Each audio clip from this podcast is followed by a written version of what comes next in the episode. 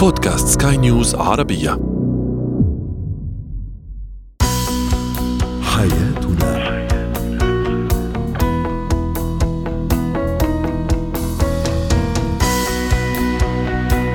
مستمعينا الكرام أهلا بكم معنا إلى حياتنا فضاؤكم اليومي الذي يعنى بشؤون الأسرة وباقي الشؤون الحياتية الأخرى والذي يمكنكم الاستماع اليه عبر منصة Sky News Arabia dot com slash podcast وباقي منصات سكاي نيوز العربية الأخرى. أيضا شاركونا عبر رقم الواتساب 00971 5618 ثلاثة معي أنا أمال شابة. اليوم نتحدث عن الشخصية الضعيفة للشريك سواء زوج أو زوجة كيف نتعامل مع هذا النوع من الشخصيات. أيضا كيف نحفي نحمي عفوا أطفالنا وأبنائنا من خطورة الفكر المتطرف وأخيرا اتكاد مكان العمل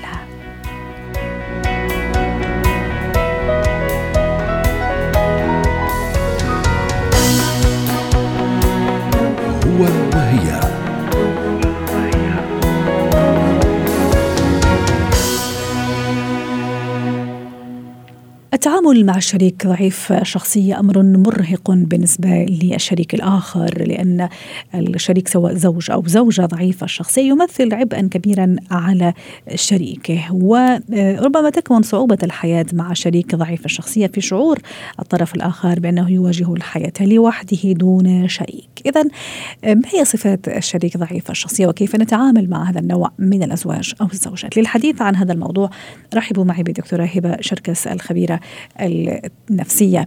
يسعد أوقاتك دكتورة هبة. متى أقول عن عن الزوج أو عن الزوجة أنه شخصيته ضعيفة؟ هو ضعيف الشخصية ده هو إنسان ضعيف في جميع نواحي الحياة. يعني هنلاقيه في العمل بيعاني من ضعف الشخصية وفي الأسرة وفي تربية أبنائه في عائلته الممتدة. فلازم علشان نطلق على شخص إن هو ضعيف الشخصية إن إحنا نراقبه في جميع نواحي الحياة بتاعته فعلا بيعاني من هذا الضعف ولا الضعف ده محدد ناحية شخص واحد. يعني مثلا لما بتيجي قدام مامتها ما بتقدرش ترفض لها طلب. بنته فلانة بتعرف تأثر عليه بشكل كبير. فلازم نحدد الموضوع ده. الحاجة الثانية كمان إن الشخص ده ما بيتحملش مسؤولية. دايما بيتخلى عن مسؤولياته ودايما بيحاول إن هو يعتمد على الطرف الآخر أكتر بكتير جدا من إن هو يكون معتمد على نفسه. فكمان الشخص ده ما بيكونش عنده حزم. وفي المواقف اللي بتحتاج لحزم بتلاقيه بينسحب من المواقف دي. وفي اتخاذه للقرارات دايما متردد وبيحتاج إن حد يتخذ نيابة عنه القرار لأنه مش بيحب يتع... يعني يتحمل تبعات القرارات اللي بياخدها. آه كمان الحدود الشخصية بتاعته وحدود أسرته بتبقى مخترقه فبنلاقي إنه مش عارف يحمي آه أسرته بشكل كويس وبنلاقي إن في أفراد خارجيين ممكن يخترقوا الحدود الاجتماعية والنفسية يدخلوا في تربية الأبناء آه يدخلوا في شكل البيت يدخلوا في القرارات. فما بيكونش قادر على حماية الحدود الشخصية. دي أهم المعاناة أو أهم المظاهر لضعف الشخصية عند أحد شركاء الحياة. دكتورة هبة أنا في اكتشفها قبل الزواج في فترة الخطوبة لأنه في كثير ناس يقول لك مثلا أوكي هي كانت كويسة كانت شخصيتها متزنة قوية أيضا عندها رأي وهو أيضا كان عنده رأي متمسك بآراء. ولكن بعد الزواج اكتشفت إنه لا هو ضعيف شخصية أو هي ضعيفة الشخصية. فينا نكتشف هذا العيب قبل الزواج ولا لا؟ ممكن ما نكتشفه إلا بعد فوات الأوان. هو ممكن نكتشفه قبل الزواج وممكن آه بعض الأشخاص اللي ما بيكونوش ضعفاء الشخصية في جميع النواحي ما هو يعني هو شرط شرط إن إحنا نقول للشخص ده ضعيف الشخصية إن هو يكون في جميع النواحي يعني في بيئة العمل في الأسرة في كذا في كذا في كله هو ضعيف الشخصية. لكن لو كان هو ضعيف مثلا بنت ضعيفة قدام أمها لما أمها بتطلب منها حاجة ما تقدرش تقول لأ بتحكي لأمها كل حاجة فالبيت مخترق من هذه الجهة لكن في شخصيتها في العمل شخصية حازمة وبتعرف تاخد قرارات وعندها المكانة وعندها آه القدرة على اتخاذ القرارات دي هيبقى صعب آه إن إحنا نحدد نحددها في فترة الخطوبة. لكن الاحتكاك اليومي هو اللي بيبين لنا مواطن الضعف وهنا ما بنقولش إن هو ضعيف الشخصية بنقول إن هو عنده بعض من مواطن الضعف. فدي ده يعني ده ده بالنسبة لإن إحنا نقدر نحدده أو ما نقدرش نحدده. آه لازم نعرف كمان إن ال إن ال القوة في الحياة الزوجية من أهم الحاجات اللي بتضمن استمرارية الأسرة. والقوة في الحياة الزوجية اللي بتمنع العنف الزوجي العنف سواء كان العنف ده جسدي أو كان العنف ده عنف لفظي. يعني إن مثلا دايما نتهم اللي قدامنا ودايما نقلل من مكانته ده نوع من أنواع العنف اللفظي والنفسي اللي ممكن يمارس. وإن القوة دي بتكتسب من من عدة نقاط. الناس بيتخيلوا إن القوة هي بس إن الواحد ياخد قرار إن الواحد يكون عنده قوة مالية أو اقتصادية. بس في الحقيقة آه قبل ما نحكم إذا كان شريك الحياة ده ضعيف الشخصية أو قوي الشخصية لازم نرجع نبص كده على ميزان القوة في الأسرة. خلينا نتعرف مع بعض إيه هي القوة أصلا علشان نشوف إذا كان الشخص ده ضعيف الشخصية ولا لأ. القوة أول حاجة عندنا القوة الاجتماعية. إن الشخص ده عنده مهارات الذكاء الاجتماعي بيعرف يعرض فكره آه قادر على التأثير والإقناع عنده مكانة معينة آه دي كلها شكل من أشكال القوة اللي الناس أحيانا ما بيحطهاش في ميزان القوة طيب. القوة المعرفية هل الشخص ده عنده آه معرفة وعنده خبرة في الحياة عنده معرفة في جانب معين مثلا عنده معرفة في جانب آه الاقتصادي فبيعرف يدير الجانب الاقتصادي للأسرة. عنده معرفة ودراية بتربية الأبناء فده بيكسبه طيب. قوة في الأسرة. طيب دكتورة هبة أنا إذا عندي هذا النوع من الأزواج أو الزوجات زوجي ضعيف شخصية شخصيته جدا ضعيفة في كثير من النواحي مش عارف يتخذ قرار سواء في البيت في الأسرة في العمل مع الأولاد أو أيضا زوجتي ضعيفة الشخصية أعطيني كده في خطوات كيف أتعامل مع الموضوع. أول حاجة آه لو إحنا بنعاني فعلا من شخص ضعيف الشخصية لازم نسأل نفسنا هل إحنا عندنا نية الدعم الحقيقية للشخص ده ولا إحنا بنتعامل مع المواقف اللي فيها ضعف الشخصية دي علشان ننفذ فقط عن الغضب بتاعنا؟ لأن لو أنا عايزة أنفذ عن الغضب أنت شفت وصلتنا لفين؟ شفت دايما ما بتاخدش قرارات ده بيضعف الشخصية أكتر مش بيعززها. النقطة الثانية إن أنا لازم أعرف هل في مكتسبات للوضع ده لأن كتير قوي في المشاكل الزوجية بنلاقي إن الشخص آه بيعاني من ضعف الشخصية بس هو بي يعني عنده أهداف نفسية تانية إن هو اللي مسيطر على العلاقة إن في المواقف المهمة هو اللي مسيطر على العلاقة. فلو عندنا مكتسبات للوضع ده اللي هو فيه طرف قوي وطرف وطرف ضعيف عندنا معاناة وعندنا مكتسبات والمكتسبات والصلاحيات أكبر في نظرنا وفي تقديرنا من المعاناة مش هيتغير الوضع. هنفضل بنلف في دوائر مغلقة. فيبقى لو إحنا بننفس عن الغضب أو لو عندنا مكتسبات أعلى من المعاناة مش هنبقى عايزين نغير الوضع وده مش صحي برضو. آه لكن لو إحنا فعلا آه بنعاني وفعلا عايزين نغير الوضع أول حاجة آه لازم نفكر فيها هو إن إحنا نسأل الشخص ده آه نحاول إن إحنا آه نتوقف عن النقد والتجريح ونتوقف عن اللوم والعتاب. ونبدأ ندور على مواطن القوة المتوفرة عنده. يعني لو عنده قوة اجتماعية آه لو هو مثلا عنده لباقة لو نقاط القوة اللي موجودة في شخصيته نبدأ نعزز مواطن القوى الموجودة في شخصيته. ونركز على المواقف الاستثنائية اللي بيكون فيها عنده قوة شخصية وأخذ فيها قرار ونكبرها. نقول له فعلا ده كان قرار حكيم ده كان قرار صائب. آه نحاول ان إحنا نمنحه المكانة. يعني مثلا أقول للولاد روحوا اسألوا بابا أو خدوا رأي ماما في الموضوع ده هي بتفهم فيه أكتر آه من اي حد تاني. لو عنده يعني المكانة اللي داخل الأسرة دي بتساعد في تقوية الشخصية. بعدين نبدأ نوكل له بعض المهام اللي هو قادر فعلا على إنجازها آه بشكل تدريجي نبدأ نعلي مستوى المهام دي ونثني على أدائه في هذه المهام. لما يكون عندنا قرارات نوفر له فرصة إن هو يقول رأيه ونحط رأيه في الاعتبار علشان نديله فرصة إن هو يتخذ القرارات. وإن إحنا حتى لو كانت القرارات مش مش سوية فما بيكونش فيه لوم ولا عتاب لكن إحنا ممكن نعدل القرار بتاعنا ونكمل فيه. فدي كلها خطوات ممكن إن إحنا ندعم بيها الشريك الضعيف إن هو يحقق ذاته. لو كان ناقصه معارف أو علوم أو خبرات حياتية ممكن يتدرب عليها ياخد دورات يتعلم علشان يعزز برضو من القوة المعرفية عنده. صحيح. وأيضا نعمل طبعا جاهدين دكتورة هبة حتى نختم معك. أيضا مشان موضوع الأولاد أيضا إنه الأولاد لما يربوا في في بيئة أو في عائلة وفي بيت الأب فيه ضعيف شخصية أو الأم ضعيفة الشخصيه أتصور إنه راح يتأثروا بشكل أو بآخر. هو طبعا ده بيأثر على الأولاد بشكل كبير جدا لأن ميزان القوة لما بيختل جوه الأسرة ده بيخلي الأطفال يعني ينفر مثلا من الأم ضعيفة الشخصية والبنت تبقى مش عايزة ده فممكن تستأسد في علاقتها الزوجية في المستقبل م. أو الولد يعني يبقى نافر من من من أبوه ضعيف الشخصية فيحاول برضو إن هو يعوض الضعف ده باستئساد أو لو كان الأب آه، قوي على الأم ممكن البنت تنتقم من شخص آخر يعني صح. تنتقم من زوجها في المستقبل فكل دي تبعات لعدم توازن ميزان القوة جوه الأسرة وعشان كده مهم كمان إن إحنا نوزع القوة ونعرف إن الحب والمكانة والقدرات الاجتماعية والمعارف كلها أشكال من من أشكال القوة اللي ما فيش إنسان يخلو من مواطن قوة آه، عنده شكرا لك دكتورة هبة شركس ضيفتنا العزيزة من أبو ظبي. اتكات.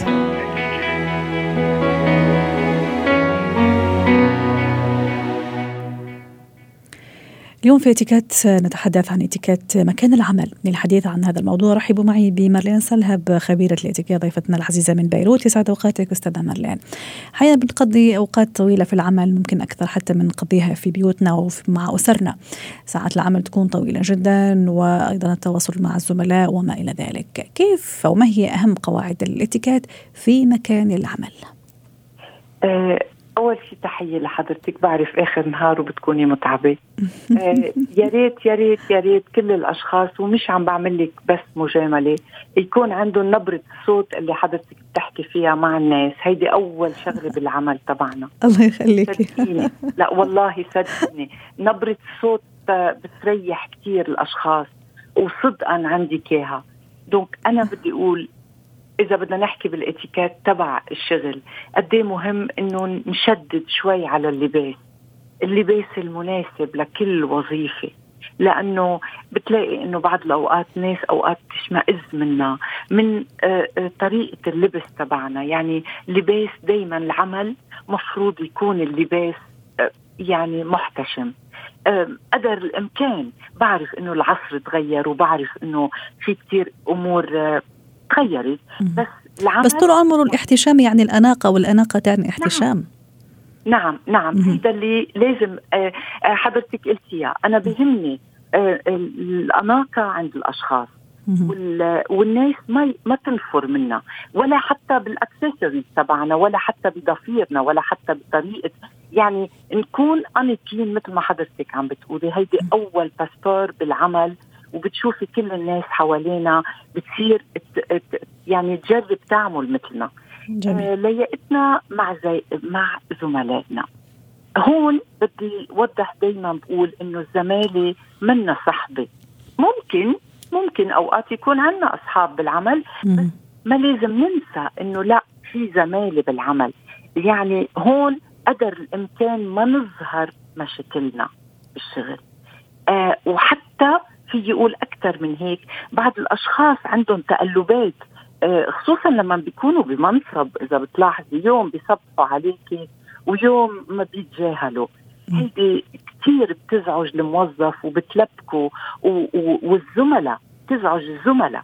دوك مشاكلنا بدها تضل على على جنب. لأنه إذا بس بنتذكر شغلة واحدة بنقول إنه كل الناس عندها مشاكل مش نحن وحدنا.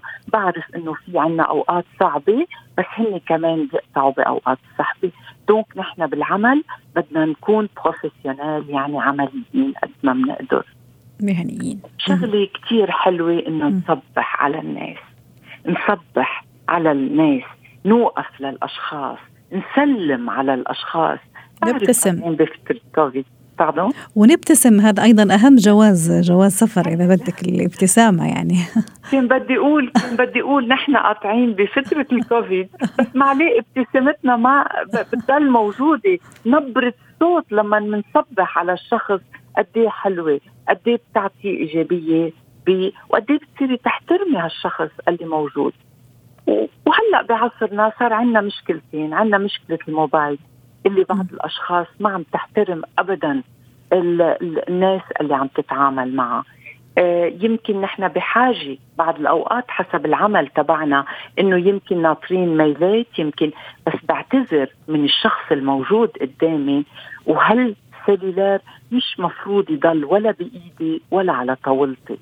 هون صدقا كون أنا عم بحترم أوقات العمل وعم بعطيه كل وقته لعملي ولزمالي اللي وللزملاء الموجودين وللزبائن اللي أنا عم بتعامل معهم. هدول أهم شيء أهم شيء آه في شغلة إذا معي وقت فيه ولا. تفضلي. آه كيف بنظهر للأشخاص إنه نحن بنحترم عملنا؟ هي بالالتزام بالمواعيد. هيدي شغلة كثير كثير مهمة. بتعطي بتعطي آه احترام شخصي واحترام للشخص اللي نحن عاطينه موعد. شكرا لك يا أستاذة مارلين سلهب ضيفتنا العزيزة من بيروت خبيرة الإتيكيت ويعطيك العافية.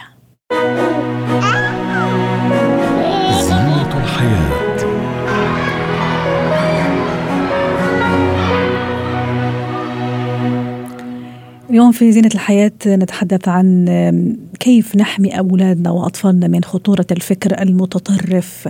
للحديث عن هذا الموضوع رحبوا معي بكريم إيليا الخبيرة النفسية والأسرية. يسعد أوقاتك دكتورة كريم. إذا الموضوع مهم جدا اليوم التطرف والإرهاب وأطفالنا أيضا أو أبنائنا, عفوا خاصة المراهقين كيف نحميهم من هذا الشر ومن هذا الخطر. آه الأعمى آه، في البداية دعيني أستعرض بعض التعليقات على منصات سكاي نيوز عربية. تعليق يقول محمد ومحمود عندما يكون العقل ممتلئا بالقيم الصحيحة لا يمكن إدخال أي قيم متطرفة. أيضا تعليق آخر محمد سعيد يقول التعليم الذي يعقبه العمل. آه، أيضا تعليق آخر يقول تحديث الخطاب الديني ضرورة لحماية أبنائنا من التطرف. هذا التعليق لهشام دكتورة كريم نفسيا و و و وتربويا إذا بدك آه، ما الذي يجعل مراهق عن مراهق آخر يتأثر بهذا الفكر المتطرف؟ نعم. كثير السؤال مهم آه وقت قلت المراهق. ولكن أنا تأوصل صير مراهق آه قابل للإيحاء بهيدي المرحلة. أنا بدي أكون قاطع بطفولة فيها صعوبات مع عائلتي على عدة مستويات. أولا مستوى التواصل مع الأهل. ثانيا على مستوى أنا كولد قديش عشت عشت frustration قديش عشت أوجاع قديش عشت آه، إحباطات. آه، صحيح قديش تعرضت لمساوئ وظروف معينة وطورت مجموعة من الصدمات الداخليه بالوقت ذاته هالفجوة اللي بتصير موجودة بين الآباء والأبناء بتخلق تباعد عند الأبناء؟ فكرة هذا كان موضوعنا أول امبارح دكتورة كريم الفجوة بين الآباء والأبناء. 100% لأنه ما بي... لو بيعرفوا الأهل خطر الفجوة مع الأبناء بيسعوا بكل جهدهم أنهم يربوا بالشكل الصحيح رأي. الفجوة بين الأهل والأبناء بتخلق عند الأبناء آلية دفاعية بتخليهم دايما شو بيقولوا الأهل؟ هن يقولوا عكسه. ساعتها هون بهالمرحلة أي مبادئ أي قيم عم ينقلوها الأهل من خلال التربية من خلال من خلال المبادئ الدينية بصير الولد resistant عليها. وبس يخلق هيدي ال resistance ببلش يبحث على انتماء آخر وانتماء جديد. وهيدا الانتماء بيلاقيه بهيدي المطارح المتطرفة يلي بتغذي له الإيجو بتغذي له القوة اللي عنده الداخلية يعني مثل ما بقولوا بتنفخ له راسه لدرجة إنه بيصدق إنه هو صار مطلق القوة ومطلق الفعل ومطلق الإرادة. وبالوقت ذاته عدم مراقبة الأهل لما يشاهد أبنائهم وشو بيحضروا وين مين بيعاشروا ومين بيشوفوا. هيدي كمان عامل إضافي بتخلي الأولاد يبحثوا آه بالأمور. وكل ما بيبحثوا أكثر كل ما ملف بياخذهم على ملف تاني. وكل ملف بيعبي لهم راسهم أكثر وبيدعيهم للبحث أعمق. وهيدا الشيء بيوديهم للتطرف لأنه هيدي الفئة العمرية هي أكثر فئة قابلة للايحاء وأكثر فئة متصيدة. صح قابلة للتأثر. عم تحكي كلام رائع وجميل جدا دكتورة كريم وأكيد حماية أبنائنا من التطرف والإرهاب والأفكار المتطرفة. أكيد حماية تبدأ من الرقابة الأسرية زي ما تفضلتي ثم المدرسة ثم المجتمع يعني مسؤولية في الحقيقة مشتركة. بشكل بسيط أيضا دكتورة كريم حتى نستفيد منك كالعادة. أنا ابني عمره أربع خمس سنوات ممكن ما كثير يعني أنتبه للأشياء اللي يعني عم أقولها أو أشياء اللي ممكن أنا عم شوفها أنا أسرتي والوالد وتصرفاتي والمفاهيم اللي عم أعطيه إياها. كيف لازم أنا أكون وهو عنده أربع أو خمس سنوات حتى يربى في وسطية وفي اعتدال أيضا؟ صحيح. كمان هون بهذا المطرح ابتداء من الأعمار الصغيرة اولا الأهل لازم يراقبوا وقت يستضيفوا آه، آه، وقت يستقبلوا ضيوف عندهم وقت يكونوا عم يحكوا على التليفون. وقت يكونوا آه، بلقاءات معينة بجمعات كبيرة. بدهم يخلوا عينهم على أولادهم لأنه التربية مسؤولية لحظة بلحظة. مش إنه أنا أمنت له أكل ومدرسة وكل هول خلص بطل علي مسؤولية. هون بدي يكون عم راقب ابني شو عم يسمع وشو فهم من يلي عم يسمعه. رائع. لأنه الخطر إنه بأعمار صغيرة ادراك الولد محدود فبس يسمع أشياء قد يفهمها على عكس حقيقتها أو يفهمها مضخمة أو يفهمها بطريقة. وأحيانا بتصير فضوله وبتبقى براسه ليوصل للحظة يقدر يبحث عن معلومة عنها.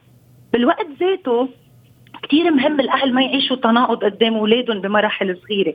بمعنى أنا ما فيني أعلم ابني آه، أشياء أنا ما بعيشها أو ما فيني عيط على ابني أو أضرب ابني على غلطة ارتكبها وأنا هالغلطه بعيدة أكثر من مرة بالنهار. مثلا الكلام البذيء يلي بنسمع الأهل أحيانا بيقولوه بس إذا ابنهم قاله أول شغلة بيضربوه. فهون هال هالتناقض بين أنا شو بدي أقدم لابني وشو بدي أعيش قدام ابني هو يلي كمان بيدعي الابن للبحث أبعد من حدود البيت أبعد من حدود المنزل. رائع. وساعتها بس حدا صحيح لأن هون أنا بكون عم فقده الحصانة وبس فقد ابني الحصانة أي طرف بيجي من برا أي معلومة دغري بدير دينته. والتطرف هو شيء خطر لأنه بسهولة بفوت على الدماغ لأنه بيعرفوا كيف مدروسة تسويق المعلومة بالشكل يلي آه، آه، بتنقبل بسهولة وبينعمل لها بروسيسنج رائع. وعلى ذكر التسويق أنا راح أضيف أيضا نقطة إذا تسمحي لي دكتورة كريم. آه، كثير مهم إنه أشارك أطفالي اللعب وأيضا أتجنب الألعاب القتالية اللي فيها كثير عنف وفيها قتل وفيها دم وما إلى ذلك. أيضا ما لازم أترك أولادي وأطفالي ضحية أو فريسة لبعض الرسوم المتحركة اللي ظاهرها رسوم متحركة لكن باطنها ممكن أشياء أخرى. وأيضا عدم ممارسة العنصرية بكل أشكالها داخل الأسرة. ما رأيك؟ 100% 100% هيدي جزء من الأشياء يلي قلتها بالبداية عن مراقبة الأهل شو بيشوفوا أبنائهم وشو بيحضروا. جزء منها الألعاب يلي بيقوموا فيها والألعاب يلي بيتشاركوها مع غيرهم. وأنا إذا محصن ابني وبتحاور أنا وياه وبشرح له حتى من أعمار صغيرة إذا طلع عند ابن الجيران وابن الجيران عم يلعب من هودي الألعاب الخطره آه ابني بيجي بخبرني. بيقول لي لعبنا هاي اللعبة أو كان بده يلعب هاي اللعبة بس أنا ما قبلت لأنه أنتم ما بتخلوني. هون ضروري الأهل يكون عندهم أجوبة دائما على تساؤلات الولد. يعني ليش ما خليتوني هاي اللعبة؟ لأن هيك هيك هيك بتأذيك وبتأثر. فحكما كل أشكال العنف إن كان لفظي جسدي آآ آه، آآ آه، آه، شوف على التلفزيون. بس هون كمان بدنا نلفت نظر إنه مش كل ولد شاف شغلة فيها عنف يعني هيدا الولد راح على التطرف لأنه العنف المتكرر هو يلي بيخلق أضرار نفسية وصدمات وهيدي الصدمات يلي بيسعوا انه آه، يطببوها ويطيبوها بطريقة غير طيب. صحية. آه، دكتورة كارين إلى أي درجة تشوفي أيضا مهم أنه لازم نسمح لأولادنا وأطفالنا أنه يختلطوا بأطفال من ديانات أخرى مثلاً؟ لما لا؟ يتعرف. على ديانات أخرى. أيضا لما لا أن تقيلوا مثلا كل ما يدعو للتسامح للفضيلة للتعاون في النصوص الدينية الأخرى أو في الكتب السماوية الأخرى يعني وين المانع؟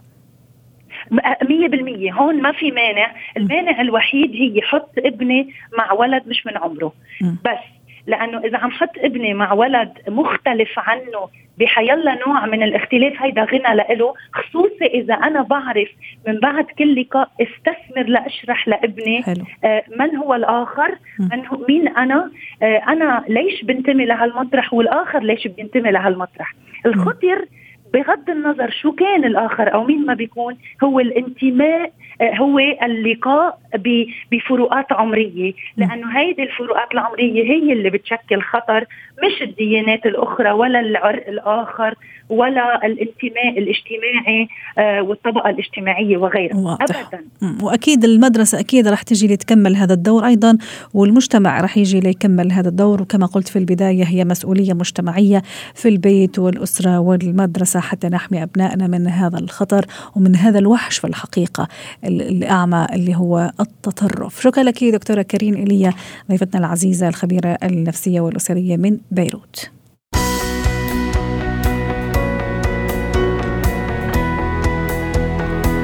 ختام حلقة اليوم من حياتنا. شكرا لكم والى